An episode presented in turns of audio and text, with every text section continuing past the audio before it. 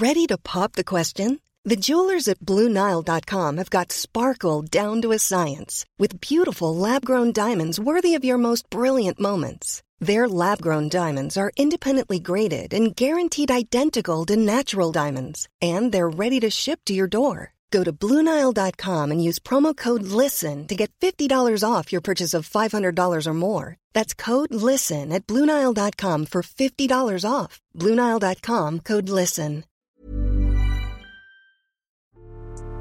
Salut, c'est Nadia de Naner Podcast. Avant que tu découvres ce nouvel épisode, j'aimerais te parler de Yes Podcast. Yes, c'est le podcast qui m'a donné la force de me lancer. C'est un podcast féministe et résolument positif. Deux fois par mois, Margaïde, Elsa et Anaïs célèbrent nos victoires de femmes contre le sexisme sous toutes ses formes. Yes, c'est pour toi, c'est pour nous, c'est pour toutes les warriors du quotidien. Tu peux les écouter sur toutes les plateformes d'écoute.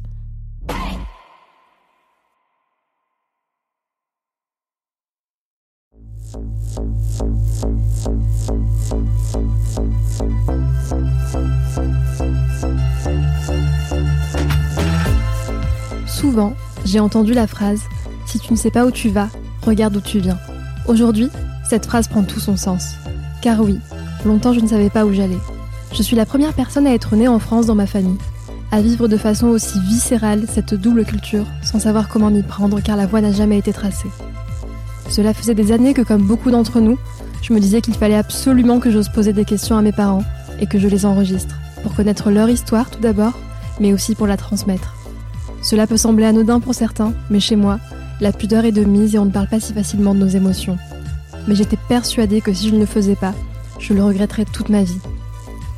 Je suis Nadia, bienvenue dans Nana Podcast.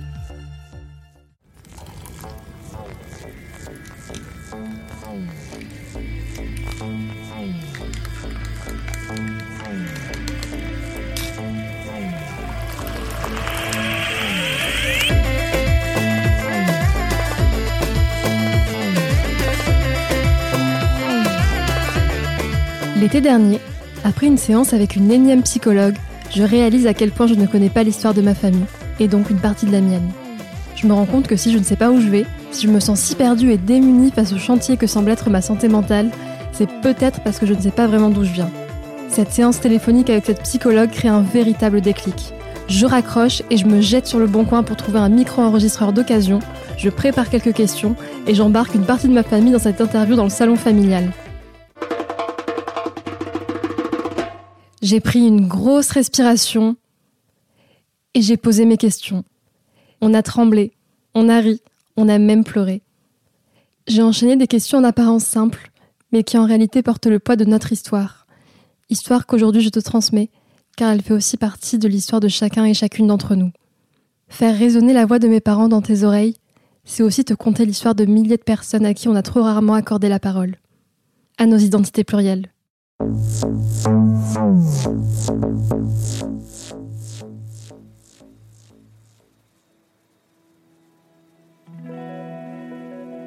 Mon père s'appelle Mohamed, Mohamed, comme souvent on appelle l'aîné dans les familles musulmanes. L'année de naissance, c'est le 152. C'est ta vraie année de naissance ou? Euh, C'est ma vraie, c'est ma vraie, c'est ma vraie date de naissance. Aux alentours de, de 1952. Euh, C'est mes papiers, c'est ça que j'ai. Je connais pas la vraie parce que euh, le pays, c'est- ça a été colonisé par, par la France. À, à l'époque, on n'avait pas le, euh, tout ce qu'il faut pour, euh, pour avoir exactement la date. Le 31 décembre ou le 1er janvier, c'est la date de naissance administrative de beaucoup d'hommes et de femmes issus de l'immigration. À défaut de date précise pour leur naissance, l'administration du Maroc, sous protectorat dans les années 40 et 50, indiquait seulement l'année, d'ailleurs elle aussi souvent approximative. Pour ma mère, c'est ajouté une erreur. Aujourd'hui, quand on lui demande de donner son prénom, elle demande lequel. نقول السمية الحقيقة ولا السمية اللي في الورق سمية بجوج بيهم قولي كيفاش صرات باش عندك جوج السماوات كي السمية علاش عندي جوج آه اللي تزوجت بدر تورية في, ال- في الورق في حالة المدنية. منين تزوجت؟ في حالة الم- في ال- الورق نتاع الزواج دارو حورية. السمية ديالك الحقيقة اللي سما لك باك هي توريه هي توريه Ses parents l'ont appelé Touria, Touria. Mais des erreurs administratives font qu'officiellement, son prénom est Ouria, Houria.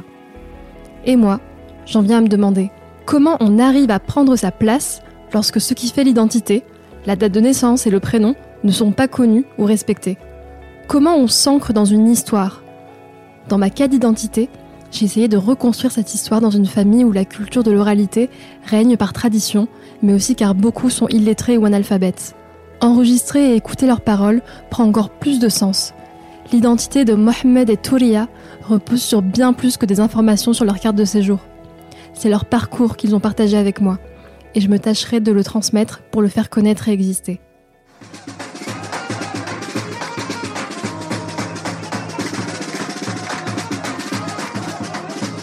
Mes parents sont originaires de deux villages près d'Oujda, au nord-est du Maroc. Mes grands-parents maternels étaient fermiers.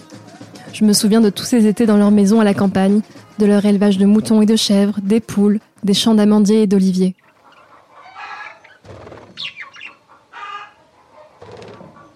Mon grand-père paternel était imam et ma grand-mère a toujours été mère au foyer. Leurs familles sont très modestes. Mon père doit arrêter l'école très tôt. À l'âge de 6 ou 7 ans, j'ai bon, à l'école coranique, j'ai étudié le Coran. Et voilà, actuellement, je connais le Coran par, euh, par cœur. Et j'ai fait quelques années des études, euh, c'est-à-dire euh, de 7 à 2 ans. J'ai rentré à l'école, j'ai pris un peu de, de français et tout ça, là, c'est-à-dire les, alphabétisations. Et, après, j'ai quitté l'école parce qu'on n'avait pas des moyens. On n'avait pas des moyens de. Disons, on s'est déplacé à, à cet âge, on s'est déplacé à 12-15 km par jour. Lorsque ma mère atteint l'âge d'aller à l'école, les cours pour les filles sont arrêtés dans son village. Elle ne met jamais les pieds à l'école. Ma mère ne parle pas français. Elle parle amazir, berbère, et darija, un arabe dialectal marocain, une espèce de mélange d'arabe, de français, d'amazir et d'espagnol.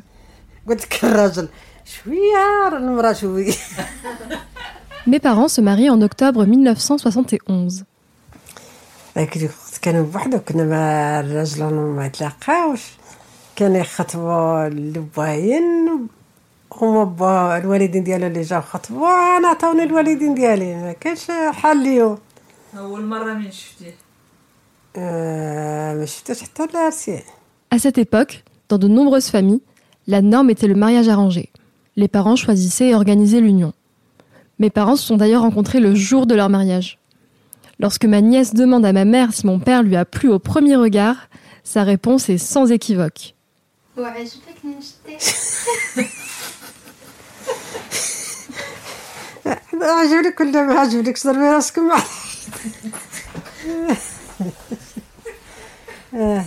Il n'est pas question de séduction ou d'amour, pas encore.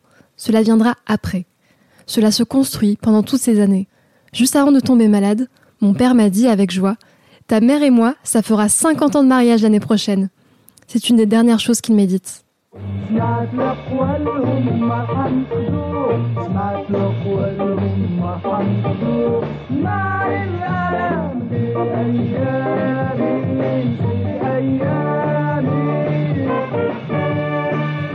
Quelques années plus tard naîtront ma grande sœur, en mars 1973, et mon premier frère, en mai 1975. La même année, mon père répond à l'appel de Hassan II, alors roi du Maroc. Le souverain invite le peuple marocain à entreprendre une marche pacifique vers le sud du pays pour libérer le Sahara de l'occupation espagnole.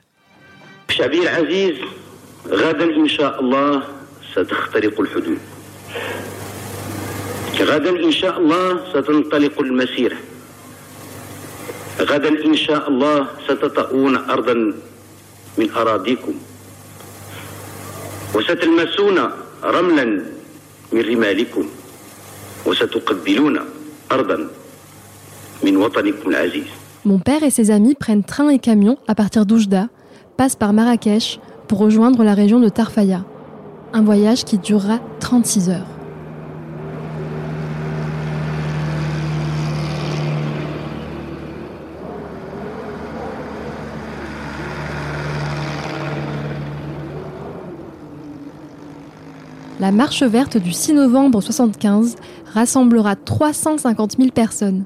Pendant plusieurs jours, les volontaires désarmés marchent et portent chacun un Coran et un drapeau national.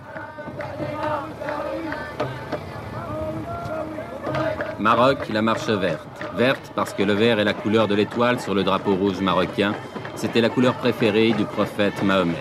Et parce que cette marche est aussi une marche sainte. Du moins, c'est ce qu'on leur a dit aux Marocains quand on leur a demandé d'aller récupérer les arpents de sable colonisés par l'Espagne, le Sahara occidental, au cours d'une marche sans précédent dans l'histoire moderne.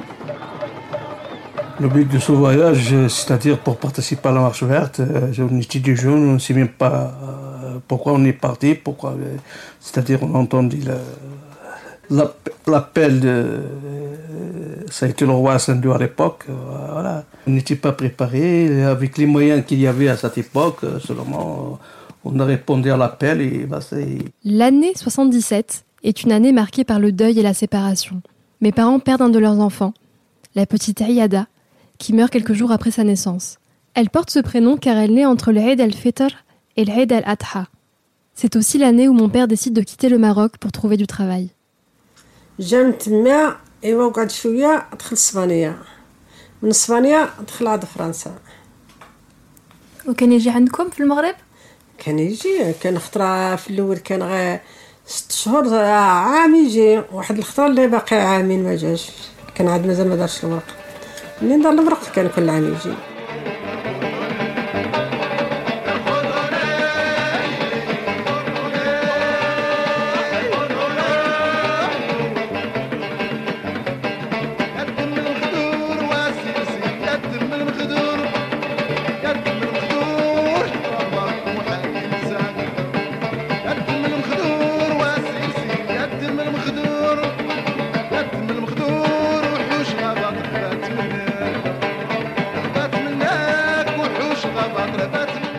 Ma mère explique qu'à son retour de la marche verte et après le deuil qu'ils viennent de vivre, mon père s'en va d'abord en Espagne, puis en France, dans le but de trouver un emploi et d'offrir un avenir meilleur à sa famille.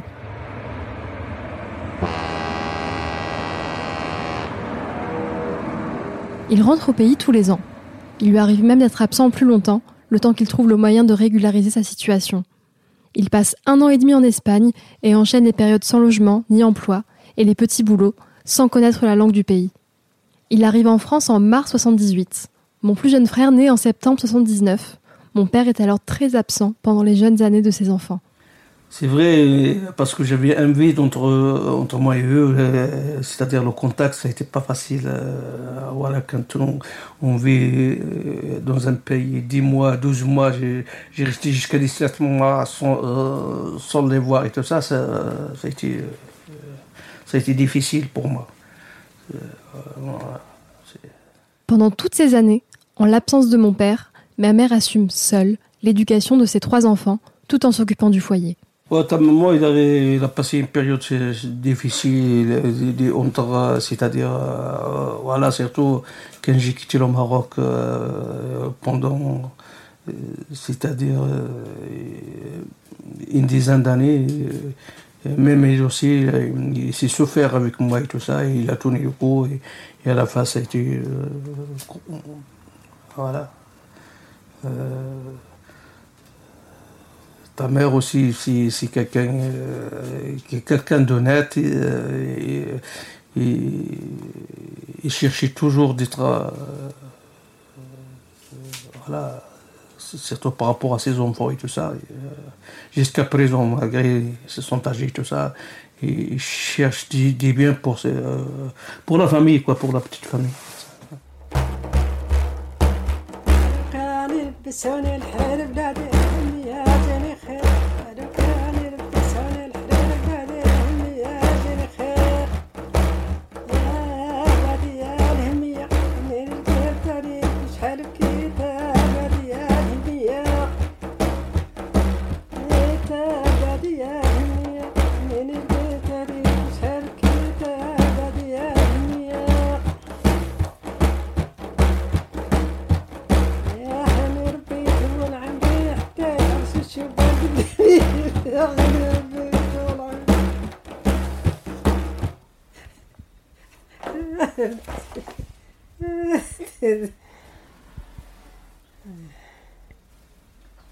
Au début des années 80, mon père cherche à régulariser sa situation. Il milite auprès de l'association AMF, Association des Marocains en France, l'une des plus anciennes associations de l'immigration en France. Sa mission? Lutter contre l'exclusion, les discriminations et le racisme pour la reconnaissance des droits, entre autres. Ça n'était pas facile. Euh, Et là, on s'est lancé dans un grève de la faim euh, qui ça a été fait à Avignon en 1982. Je me rappelle la date exactement, euh, avec 114 personnes euh, dans l'église euh, de Champfleury. On a resté sans contact avec, avec l'État, c'est-à-dire ils ont fermé les portes et tout ça. Et après ces 15 jours, on a démarré avec euh, 114 personnes à Nîmes. Et là, l'État, c'est-à-dire les responsables régionaux et, et ils ont commencé à nous, à nous contacter pour... et malgré ce, que- ce qu'on a fait à cette époque, on n'a pas regretté. On a eu nos papiers et tout ça. voilà.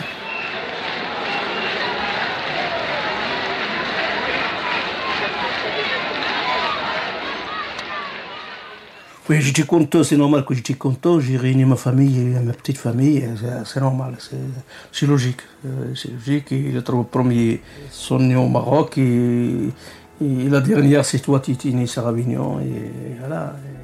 En août 1991, je débarque dans la famille fraîchement réunie. Un bébé pas prévu, qui vient sceller le lien avec ce pays d'accueil qui est devenu la France. J'ai longtemps cherché ma place, en pensant à tort n'être qu'une erreur venue bousculer la tranquillité des miens. Mais depuis tout le chemin parcouru, je me dis que ce n'est pas un hasard si je suis née à ce moment bien précis, celui où ma famille s'est retrouvée. Ma naissance est venue marquer un nouveau départ. C'est en tout cas le sens que j'ai décidé de donner à cet héritage. Je grandis dans un cocon protecteur dans lequel chaque nuit je m'endors au son des comptines du bled. C'est où que tu te sens chez toi? Oh, je me sens chez soi, je me, je me sens partagé. C'est-à-dire, bon, euh, chez soi actuellement, c'est- c'est- ici, je suis toujours, mais je suis toujours attaché euh, au bled euh, parce que euh, là où j'ai mes racines, j'ai mes souvenirs. Euh, j'ai ma mère, c'est-à-dire qui m'a, euh, voilà, à l'âge de 90 ans, c'est pas. Je veux bien d'être à côté d'elle euh, parce que on ne sait pas qui c'est qui va partir euh, en premier, voilà. Euh, mais avant, actuellement, il, il est. Et où c'est chez moi?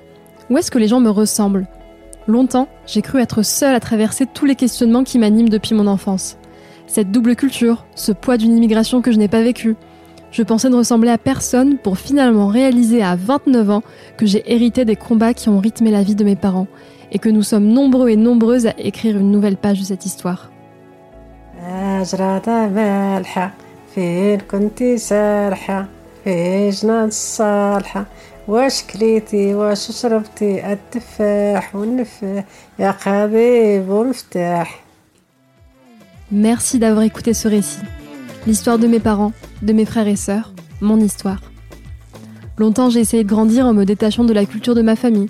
Je me suis sentie différente, j'ai voulu avancer à contre-courant. Ces errances, je ne les regrette pas, car elles ont contribué à faire la personne que je suis aujourd'hui. Et je me rends compte à quel point l'héritage de mes parents est ancré en moi. Leurs doutes, leurs peurs, leurs espoirs et leurs joies résonnent.